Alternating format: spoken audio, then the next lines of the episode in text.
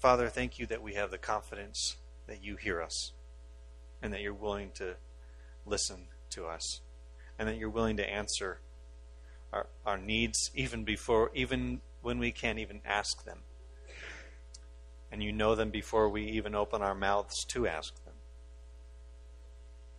Thank you that we can trust you. And thank you lord that you want us to pray to you because you desire to be with us and us with you thank you for this time in your word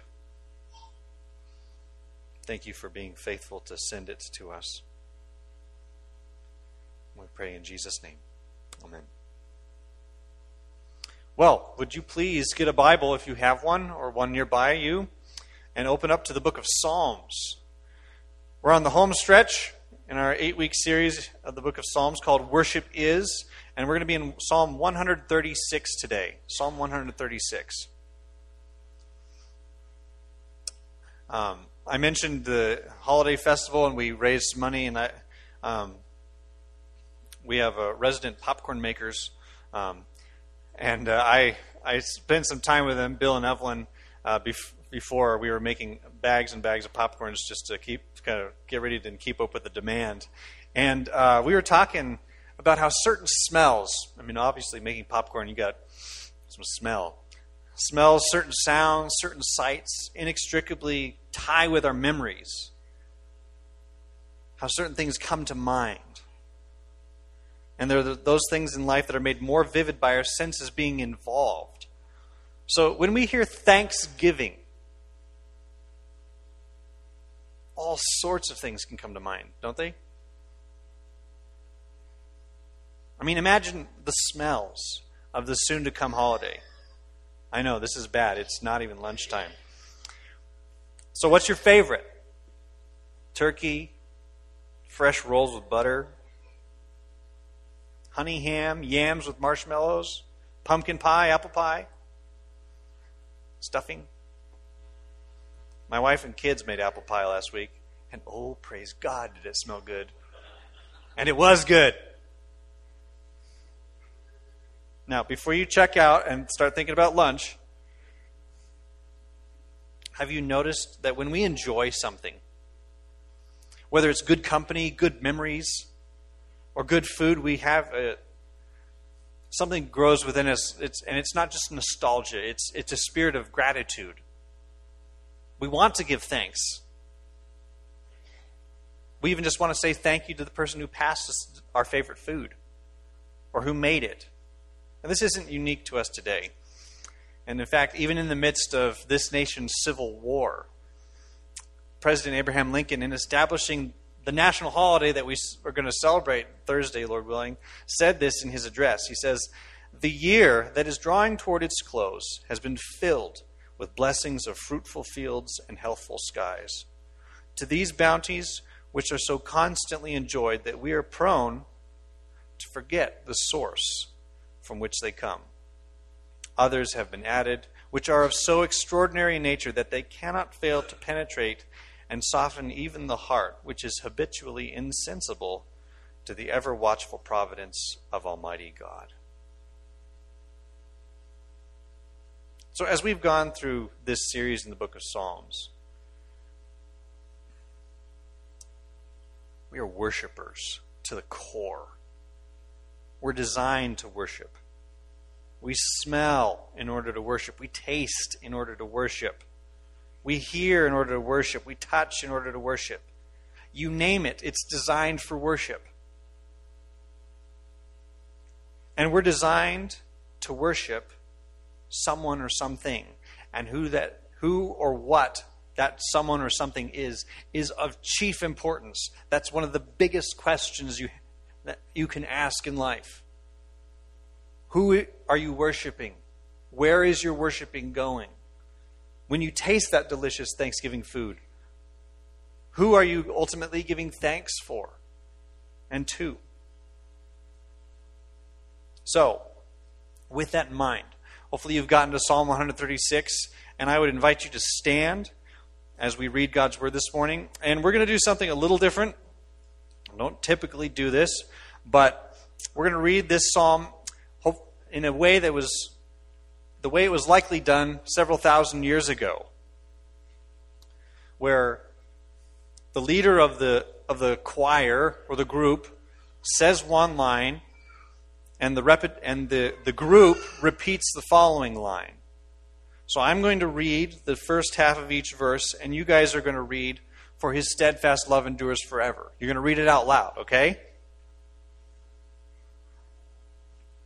So hang in there and actually keep going and actually make it even more enthusiastic as you go. We're going to do this 26 times. You ready? So we're going to be, hopefully be in a better position of giving thanks at the end of this psalm. Psalm 136. Give thanks to the Lord, for he is good. Give thanks to the God of gods Give thanks to the Lord of Lords. To him who alone does who does great wonders. To him who by understanding made the heavens. To him who spread out the earth above the waters. To him who made the great lights the sun to rule over the day, the moon and the stars to rule over the night. To him who struck down the firstborn of Egypt and brought Israel out from among them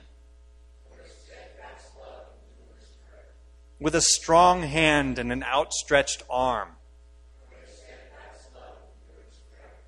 to him who divided the Red Sea in two and made Israel pass through the midst of it, but overthrew Pharaoh and his host in the Red Sea.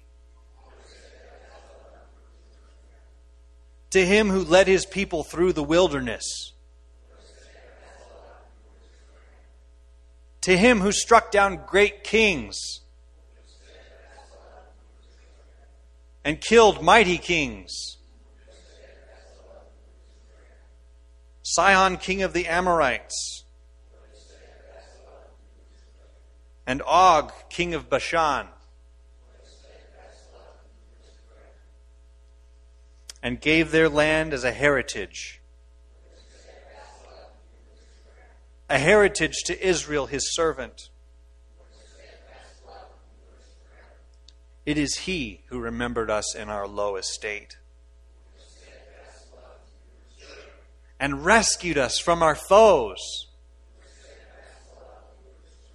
He who gives food to all flesh. Give thanks to the God of heaven, for his steadfast love endures forever.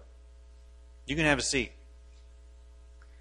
Now, before we explore this psalm further, why did I have this have us read this aloud?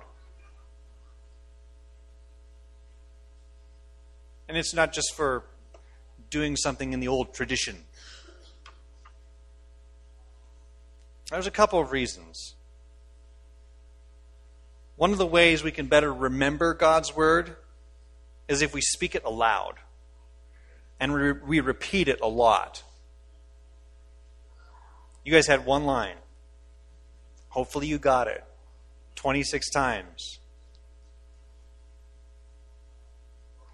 How often do you and I, or, and then another reason, how often do you or I take the opportunity to open our mouths during the week and speak God's word aloud to one another? You know, Ephesians 5, verse 19 says this addressing one another in psalms and hymns and spiritual songs. Do you know what we just did here? We obeyed God's word. Praise Him. We obeyed his, a portion of Scripture this morning. Worship is thanksgiving. And we're going to see that we have a lot to give thanks for.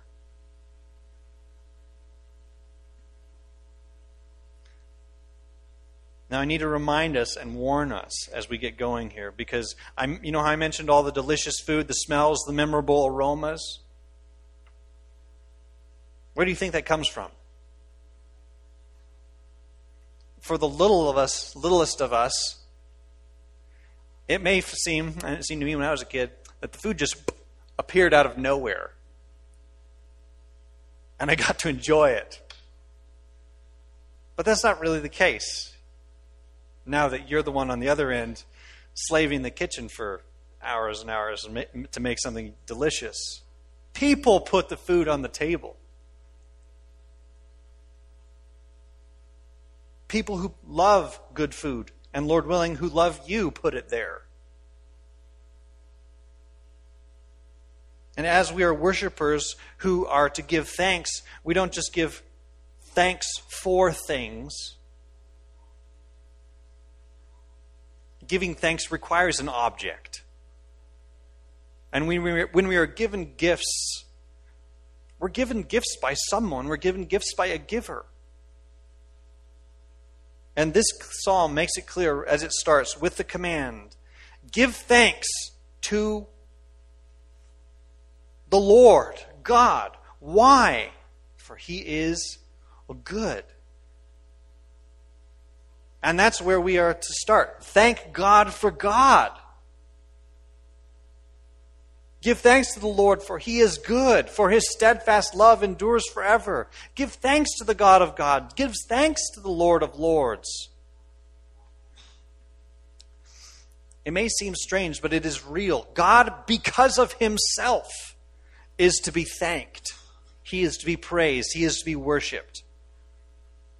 This, this is huge. Do you know that God Himself, apart from anything He does, is worthy of our praise, is worthy of our worship? So much of the time we say thank you to God or we say thank you to other people because of something they've done. And it's not wrong for us to do that. We should do that. But have we missed opportunities to give thanks to God because we've not taken the time to stand back, so to speak, and admire Him for Him, who He is? Where He doesn't have to lift a finger, we just behold Him. Where we appreciate Him for Him. So, why does this psalm say we should give thanks to the Lord? Thanks to God. Because He is the Lord. You know what that word is? It's the great I am. the tetragrammatons is what it's supposed what is what it's called, the unpronounceable name of God. The I am who I am, or I will be who I will be. And that means God is sufficient within himself. He is has he has no needs. He is perfection and complete within himself. And praise him that he is that way. He's the only one with whom we might have a relationship with who needs absolutely nothing from us. This will become important later in the psalm, but that's actually really freeing for us. There's nothing we can bring to God that will make him any more him. Give thanks to the Lord. And this Lord, the psalm says, is good. We give thanks to him because he is good. There is no evil in him. He is good, wholly good, and therefore all that he does is good. We can give thanks to him for this. It's, it's his very nature to be good. Everything he does is consistent with his goodness. He cannot err, he cannot fail. He is holy, He is righteous, He is just, He is true, He is faithful. He told Moses, the one where we to whom we hear, first hear the, the name I am, that he was, quote, the Lord, the Lord, a God merciful and gracious, slow to anger, and abounding in steadfast love and faithfulness, keeping steadfast love for thousands, forgiving iniquity and transgression and sin, but who will by no means clear the guilty, visiting the iniquity of the fathers on the children and the children's children to the third and fourth generation. And all of that is wrapped up in his goodness. So, in that name, in what he just said, we have to recognize that there is no real tension. There's just, for us, it's just perceived. There is no real tension in God with all of his attributes.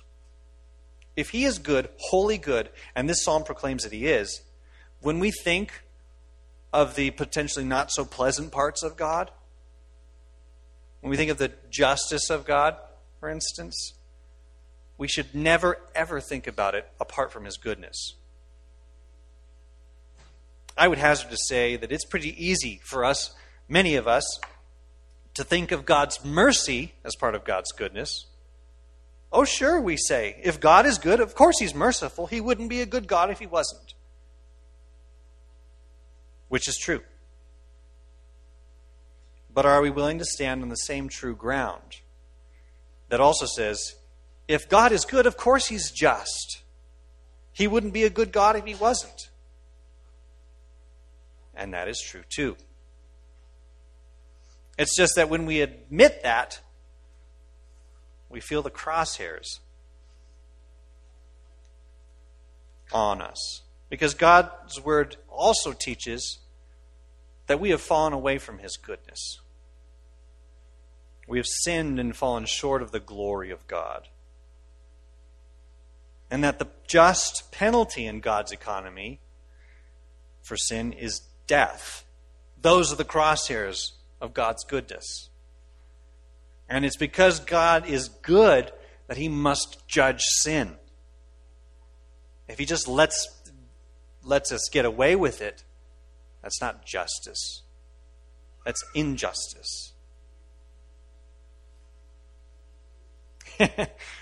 we don't like that, and that's how sinful we are. Because we're fine with the mercy part for us. That's just so long as the justice is for the other guy. And then we get all bent out of shape when God, the good God shows the mercy to the one we think should get justice. And then we get uncomfortable when we talk about, start talking about our deserving of the good God's justice, of the good God's mercy, as though, as if we thought mercy were deserved. And that's the whole point of this psalm. It's the point of mercy is it's being shown what we don't deserve. Give thanks to the Lord. He is good. And he is God of God and God of gods and Lord of lords. You know, no one else can legitimately lay claim to this. To God's place, God's rule. In fact, everyone who has tried, the devil and then us, has failed and will face eternal consequences for the attempt to dethrone him if we do not trust him that his goodness includes both justice and mercy. We don't trust him as God of gods and Lord of lords. This Jesus, who is King of kings and Lord of lords, as Revelation says. And that means he gets to call the shots. He gets to set up things as he wants. He gets to administer justice, He gets to show mercy. And hopefully, this is filling you with some measure of fear on the one hand and some measure of peace on the other. God is God, He's not like us. But that holiness is not something out there as some great, horrible, icy cold, and cruel being, as a lot of people want to make God out to be. you would have to be in some other entirely other place to, to miss this. Right from the get go of this psalm, the command gives thanks with 26 repetitions of the goodness of God. His steadfast love endures forever. He's not out there with an icy cold fist just waiting to crush you.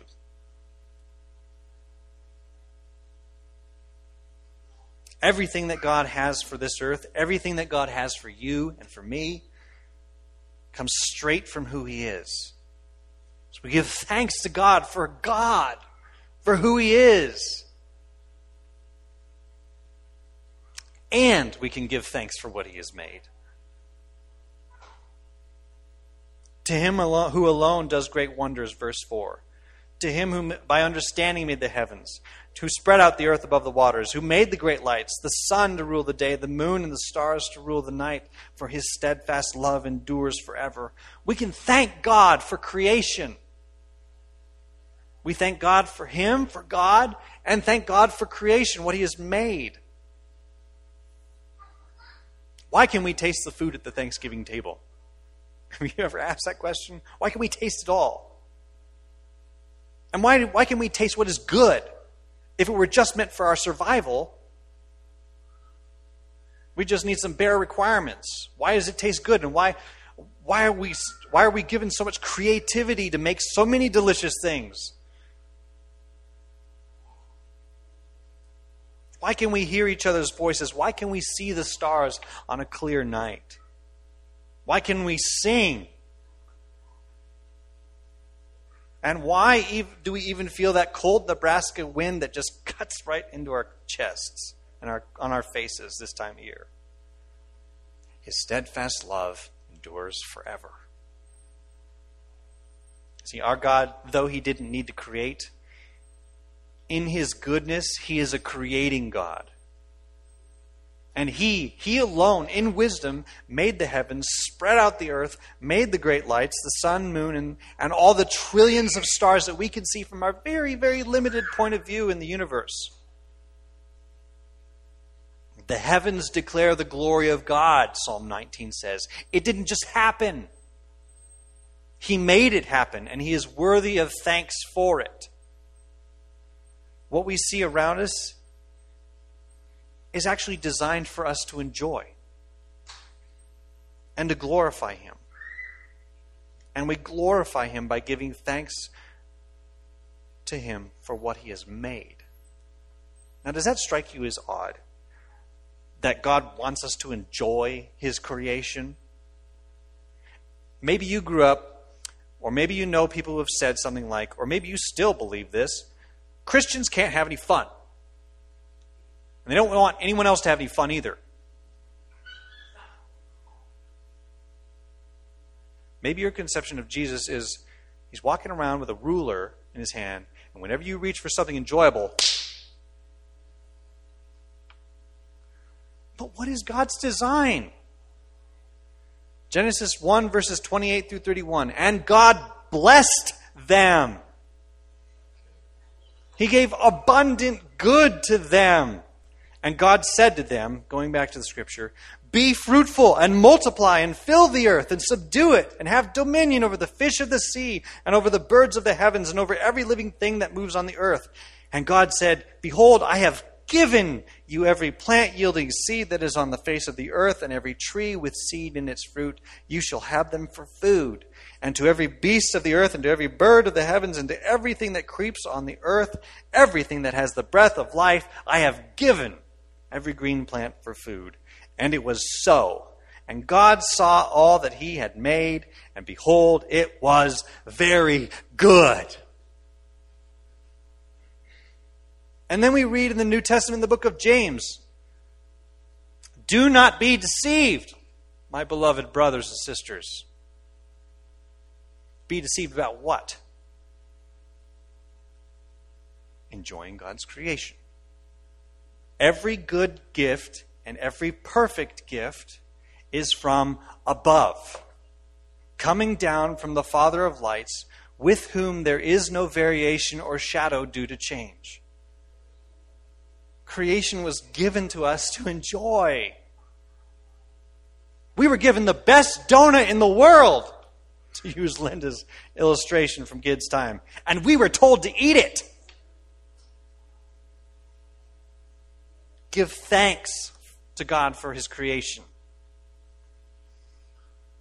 So, why isn't the thanksgiving then that this psalm calls for because God is God and because of his creation? Why isn't it just gushing from everyone's lips all the time? So much good. His steadfast love endures forever. He's good. He's, he's God. And He makes this astounding creation just to show us a little of what He's like. What more could we need? If we had just enjoyed the creation like God had commanded us at the beginning, we wouldn't have needed anything else. It's beautiful, pristine, awe inspiring. Where's the disconnect? Romans 1 explains it this way verses 18 through 23. For the wrath of God, which is part of his goodness, keep that in mind, is revealed from heaven against all what? Ungodliness and what? Unrighteousness of men and women who by their unrighteousness suppress the truth. What's that truth? Of God's goodness, of His creating to uh, th- creating this creation for us to enjoy and to give thanks to Him. Verse 19 of that passage. For what can be known about God is plain to them because God has shown it to them. For his invisible attributes, namely his eternal power and divine nature, have been clearly perceived ever since the creation of the world in the things that have been made. So they, we, are without excuse. For although they knew God, they did not honor him as God or give thanks to him. But they became futile in their thinking, and their foolish hearts were darkened claiming to be wise, they became fools and exchanged the glory of the immortal God for images resembling mortal man and birds and animals and creeping things. We refused to praise God as God. We refused to thank him. We wanted him out of the way so we could be our own gods. And because of that, we died. We were sent into exile. We put ourselves in slavery.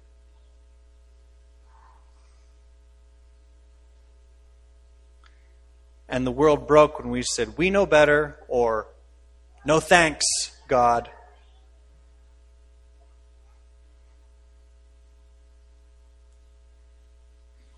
When you and I are saying, I know better to God, whether in speech or in action, thanksgiving, acceptable thanksgiving, is impossible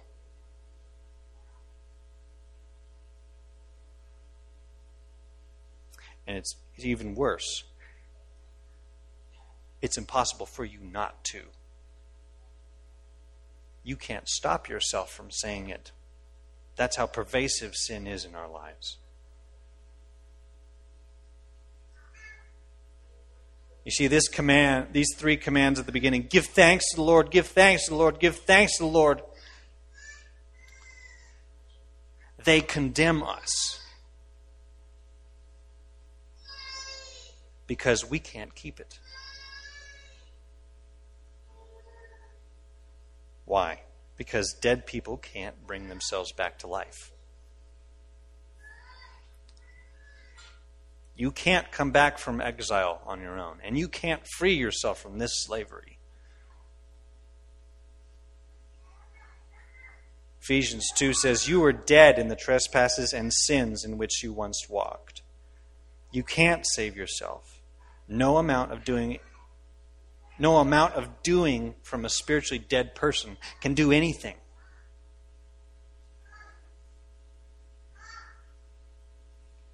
And we're all in that boat. So, what do we need?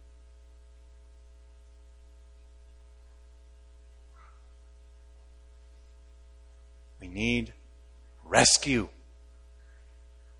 We need deliverance. We need to be set free. We need to be resurrected.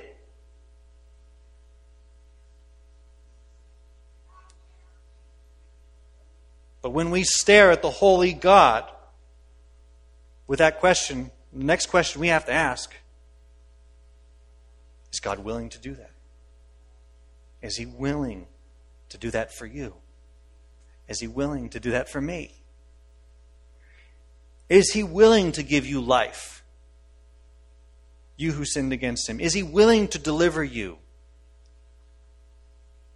To rescue you?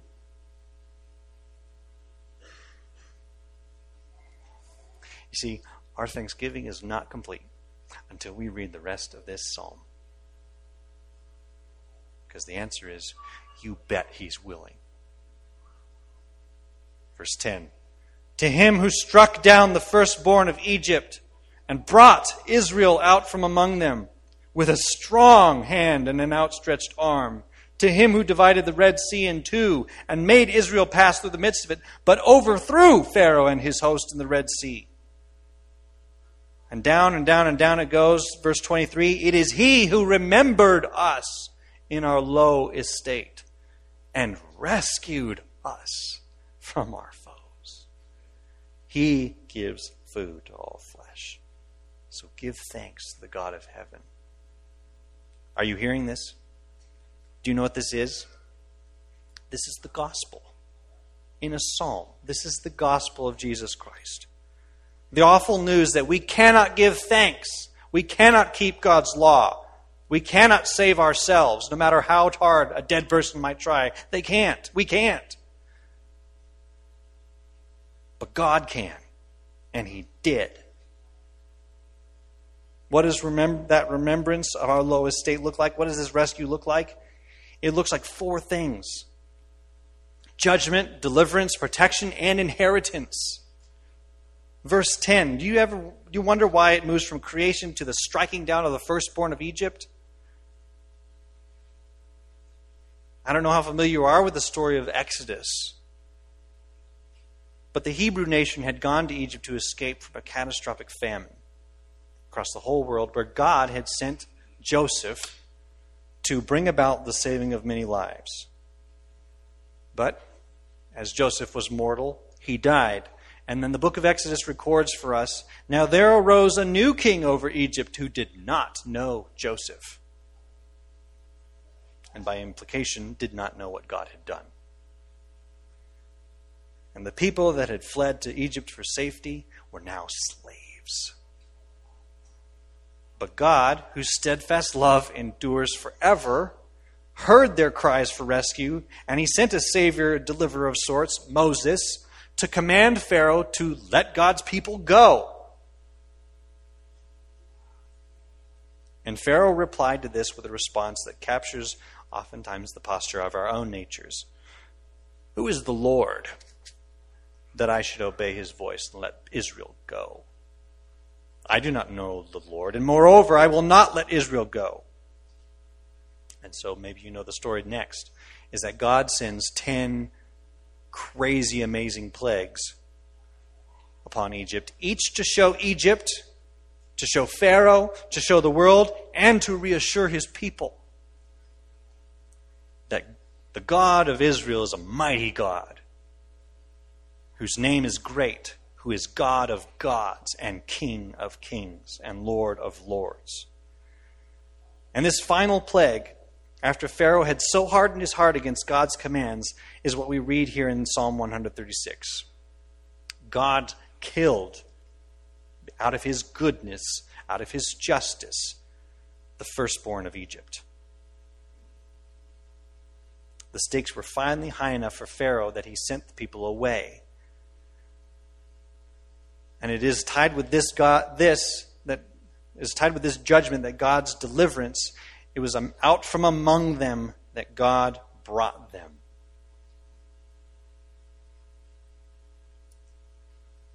With a strong hand and an outstretched arm, for his steadfast love endures forever. To him who divided the Red Sea in two, for his steadfast love endures forever, and made Israel pass through the midst of it, for his steadfast love endures forever.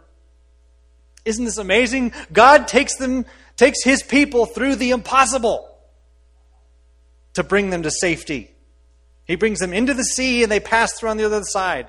And just to show that he has truly saved his people, he stops their oppressor, their slave master, from coming to get them after he changed his mind, but overthrew Pharaoh and his host in the Red Sea.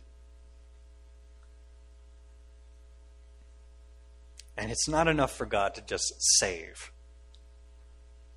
from. God is good, and He has a plan to save too. And just to show that He has truly saved, He not only delivers, but He intends and brings His people to an inheritance and the good blessing that He has promised led his people through the wilderness, and gave their land as a heritage, a heritage to Israel, his servant. And on the way, he not only guarantees that inheritance, he protects them. Sihon, Og, Amorites, Bashan, nations and kings to the east of the Jordan River in Israel, who hated the idea of letting God's people inherit what God had promised them. And so they tried to stop God.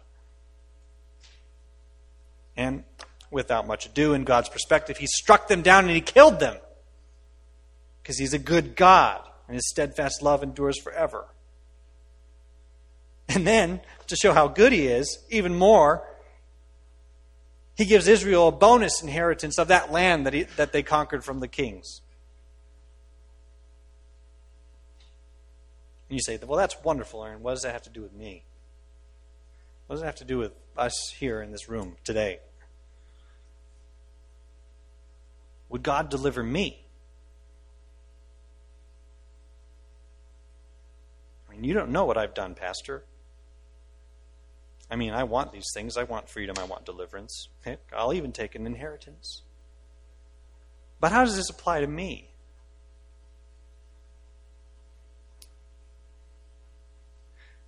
Have you ever read a story and asked, Who am I in this story?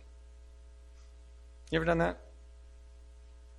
So, in this story that this psalm recounts, who are you? Are you God? Striking down the great kings and splitting the Red Sea in half? Nope. Sorry, you don't get that one. Actually, that that's why you're in, in, in the state you're in in the first place, because you thought you were God in your story. So you have two options Pharaoh, Sihon, Og, wicked kings, or the Israelites? Who are you? And it's a trick question. Because we're both. Because you and I are as wicked as Pharaoh and in as much need of rescue as the Israelites. And even if you weren't a Pharaoh, there's a couple things you need to know about the Israelites. When it says low estate in verse 23, that's not just about their slavery in Egypt. That's not just about them being oppressed. They too were slaves in sin. In verse 16, when God leads his people through the wilderness, have you ever read what happens between Egypt and Canaan? It's crazy. Israel gets saved miraculously by a God who provides everything that they need. And it's story after story after story of grumbling, complaining, rebellion, the whole way to their inheritance. If Israel was going to be saved and inherit the promised land based on their performance, they would have been sent back to Egypt. So, what do you have to offer that God hasn't seen? God knows exactly what they did, their motives for doing it. And He knows exactly what you've done and your motives for doing it. And yet He still saves. He still rescues. He still delivers. He still brings life.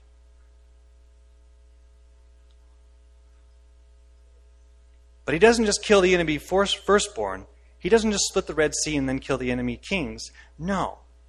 He sends His own firstborn so to speak. And has him stretch out his mighty and outstretched arms and get tied and nailed to a Roman cross. So that anyone who believes in him may pass through the water of his death and be brought to life, freed from the slavery of sin.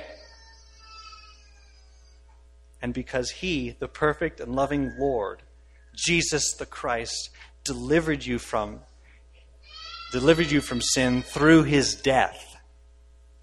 He himself did not stay dead, but rose again. And not only this, he gives us an inheritance that is imperishable and unfading, as First Peter says. An inheritance that the physical land of Israel for the Israelites, it just can't compare to. We get the new heavens and the new earth, life forever with God and He with us. No more slaves, but sons and daughters of God. Thank God for the gospel. Worship is thanksgiving. When we see God for who He is, when we see what He has made, when we see what He has done to save, these 26 proclamations of His steadfast love endures forever is not enough. All of our life is to pour forth thanksgiving to this great God. In the New Testament, we're called to do this over and over. 1 Thessalonians 5, verse 16. Rejoice always, pray without ceasing, give thanks in all circumstances, for this is the will of God in Christ Jesus for you. Colossians 3, verse 17. Whatever you do, in word or deed, do everything in the name of Jesus Christ, giving thanks to God the Father through him. And then remember the passage in Ephesians about addressing one another in psalms, hymns, and spiritual songs?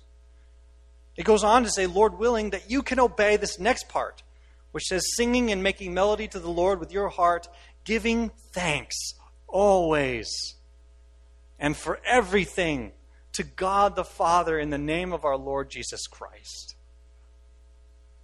We are made to worship. From the songs we sing, to the scripture we read, to the cocoa we serve at the holiday festival, to the Thanksgiving dinner and company we're, Lord willing, to enjoy. We are to worship the Lord our God, thanking Him for who He is, for what He has made, and how He has saved. Worship is thanksgiving. Let's pray. Heavenly Father, thank you. thank you for choosing to blow us away, though you didn't have to, to blow us away with His good news. Thank you for sending Jesus. That we didn't won't have to stay slaves. And thank you that we don't have to earn it. Thank you that we just have to trust that you did it. Lord,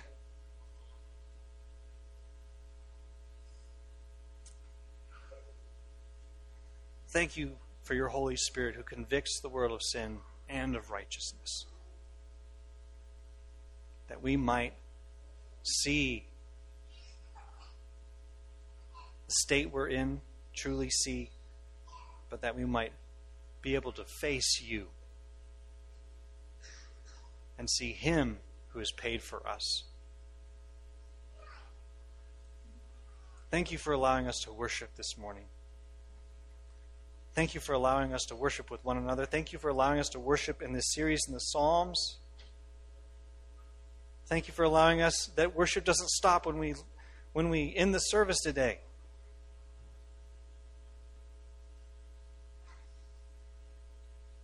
Thank you for so many blessings, Lord. For one another. Thank you for our kids. Thank you for our neighbors. Thank you for this nation that we get to celebrate Thanksgiving in. Most of all, thank you for an inheritance with you, in you, that is imperishable, undefiled, and unfading. Thank you for Jesus. We pray all these things in His name. Praise God that you came and worshiped with us this morning. We're so glad that you were here. I want to leave us with a blessing from God's Word as we go, as we worship. Romans chapter 16, verse 25 through 27. Now to Him who is able to strengthen you according to my gospel and the preaching of Jesus Christ, according to the revelation of the mystery that was kept secret for long ages but has now been disclosed, and through the prophetic writings has been made known to all nations, according to the command of the eternal God, to bring about the obedience of faith. To the only wise God be glory forevermore through Jesus Christ. Amen.